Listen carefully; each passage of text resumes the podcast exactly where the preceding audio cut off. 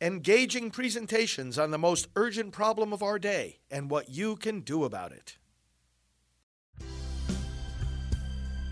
Now, the End Abortion Podcast by Priests for Life.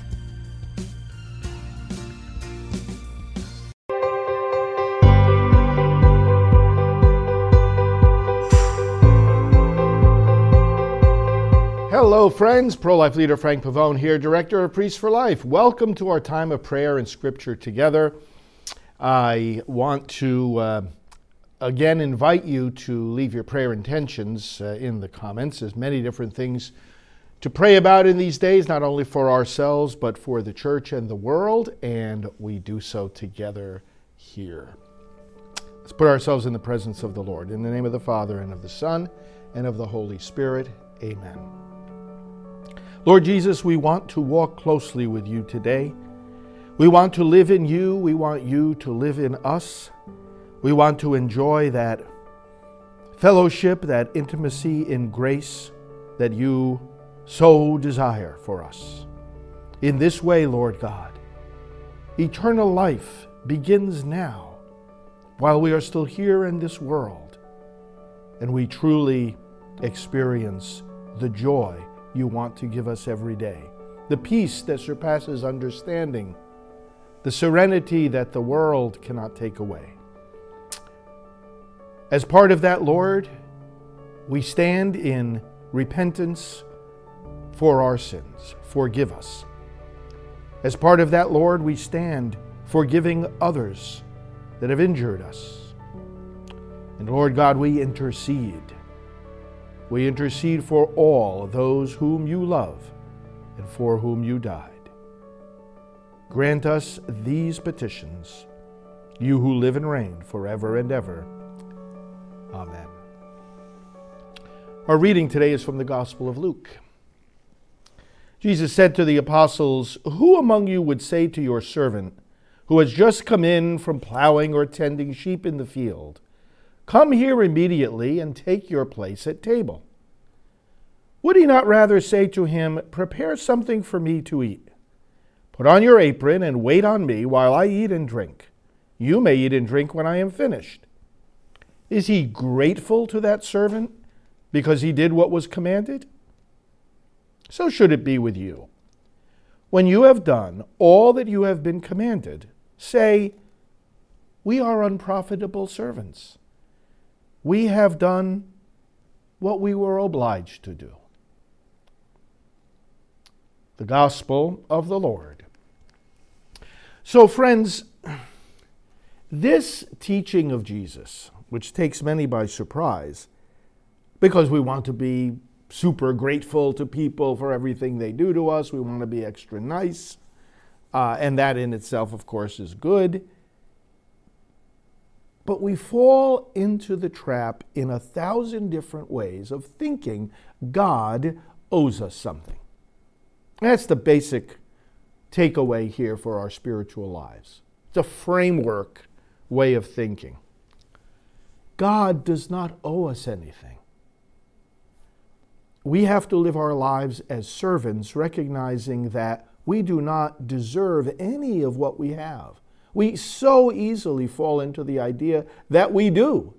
We do have rights, after all, vis a vis our, our human community and our lives with one another. We talk about our rights, we think about our rights, we have constitutional rights. And, but God, I mean, we have rights and duties, and there's justice and injustice in relation to one another. But this passage is bringing home the fact that God does not owe us anything. Everything is His gift, starting with our very existence. He would have been just, He would have been completely content had He never created us. So the very fact that we're here is His gift. And when we receive anything from Him, what should be in our awareness is who am I to be receiving this love from God? I'm a sinner. I've rebelled against Him numerous times. This is the basis of patience, too, when trials and losses come our way, we, it's not just here that, okay, when you, when you have carried out your service to God, you've gone to Mass, worshiped Him on the Lord's Day, uh, when you've done your duty to your, to your neighbor, you know, you look at God and you say, Lord, don't give me any extra credit here. I'm just doing what I'm obliged to do. What it also does is it makes us patient in accepting the trials and losses of life. It's not just when you've done what you had to do, say we are unprofitable servants, we only did our duty.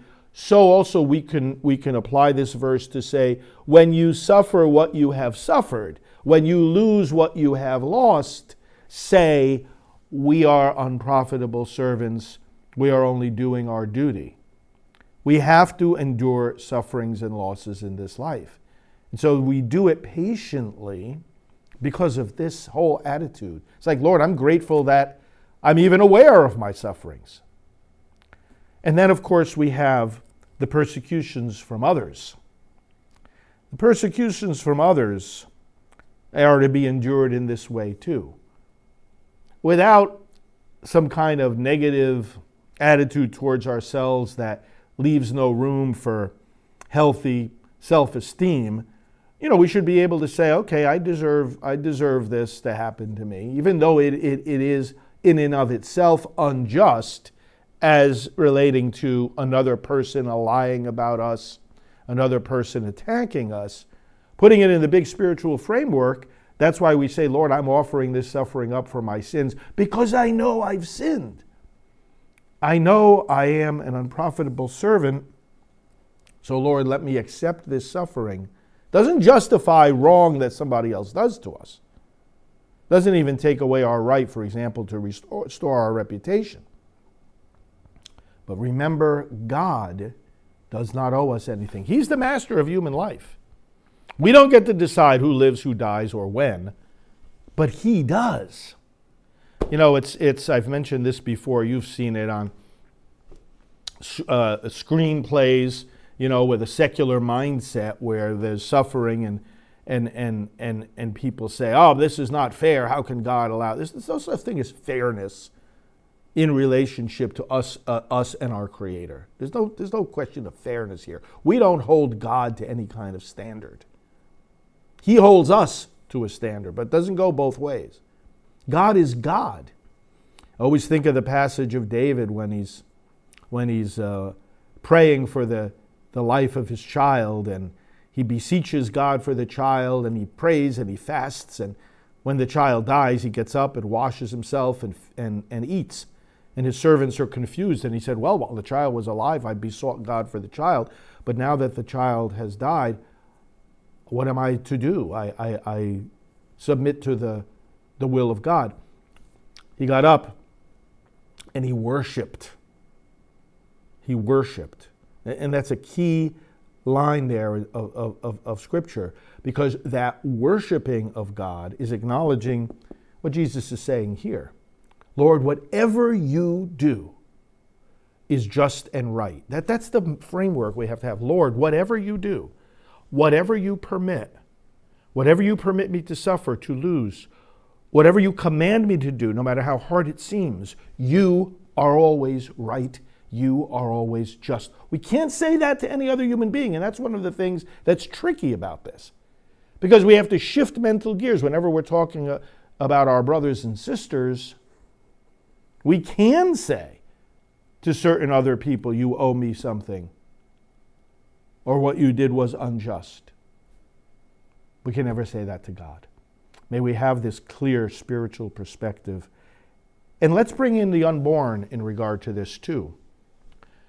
Anything and everything we do to save them is because they deserve it, not because it's a favor. They have the right to life. It's not a favor we're doing for them. They have the right to life. God has willed that they exist. And so when we serve them, we are to say, we have done we are have done only what we were obliged to do. We don't look for any extra credit of any kind. We have done only what we were obliged to do because they have a right to their protection, to their life. They have a right. We're doing justice, not charity. We're not going extra, uh, uh, extra above and beyond. And preaching the word to those who preach in pulpits, you're not doing an extra favor to your people by giving them the fullness of truth in the message of, of Christ. They have a right to it.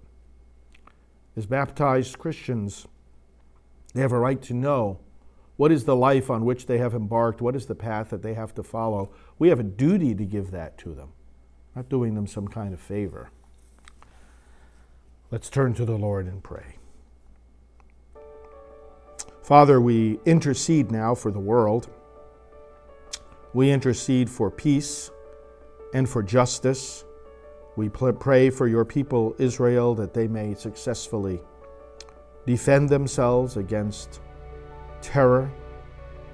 We pray for all the people of the world in war torn and unsettled areas where they are in danger, where they are at risk. We pray for our, our cities, towns, and villages here in America where there is unrest where bad governance has brought about dangerous and harmful situations. We pray for our nation, into which is pouring all kinds of drugs and dangerous people because we're not securing our own border.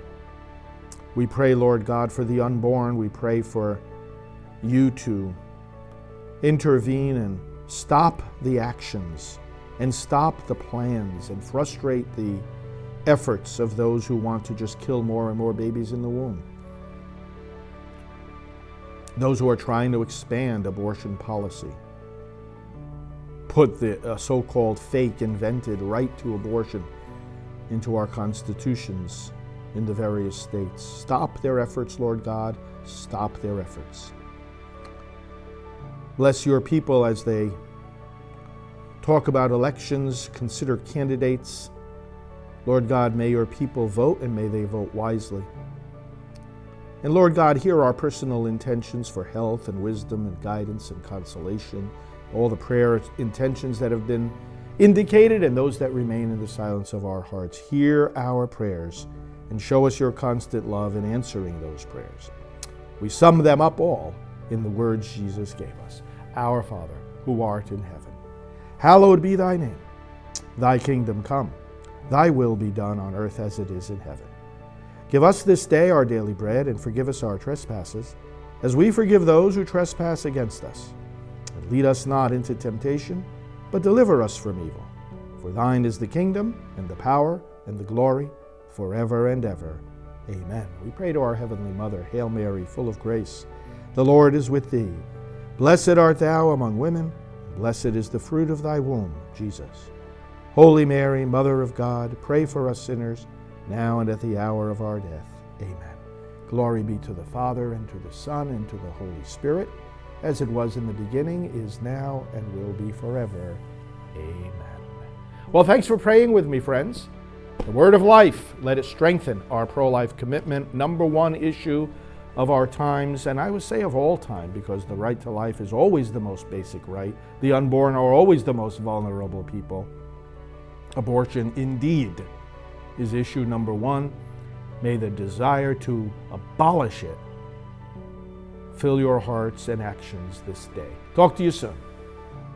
Hello, this is Father David Begany, one of the many members of Priests for Life. This organization is one of the largest and most visible pro life ministries in the world. Priest, the Priests for Life team relies on your financial support to be able to do its work, produce its programs, and travel the world to advocate for the unborn. May I ask you to support Priests for Life generously? Go today to prolifegift.org and give us as generous a gift as you can. Thank you for your kindness and be assured of our prayers for you every day. This has been the End Abortion Podcast. To learn more, to help end abortion, and to connect with us on social media, visit endabortion.net.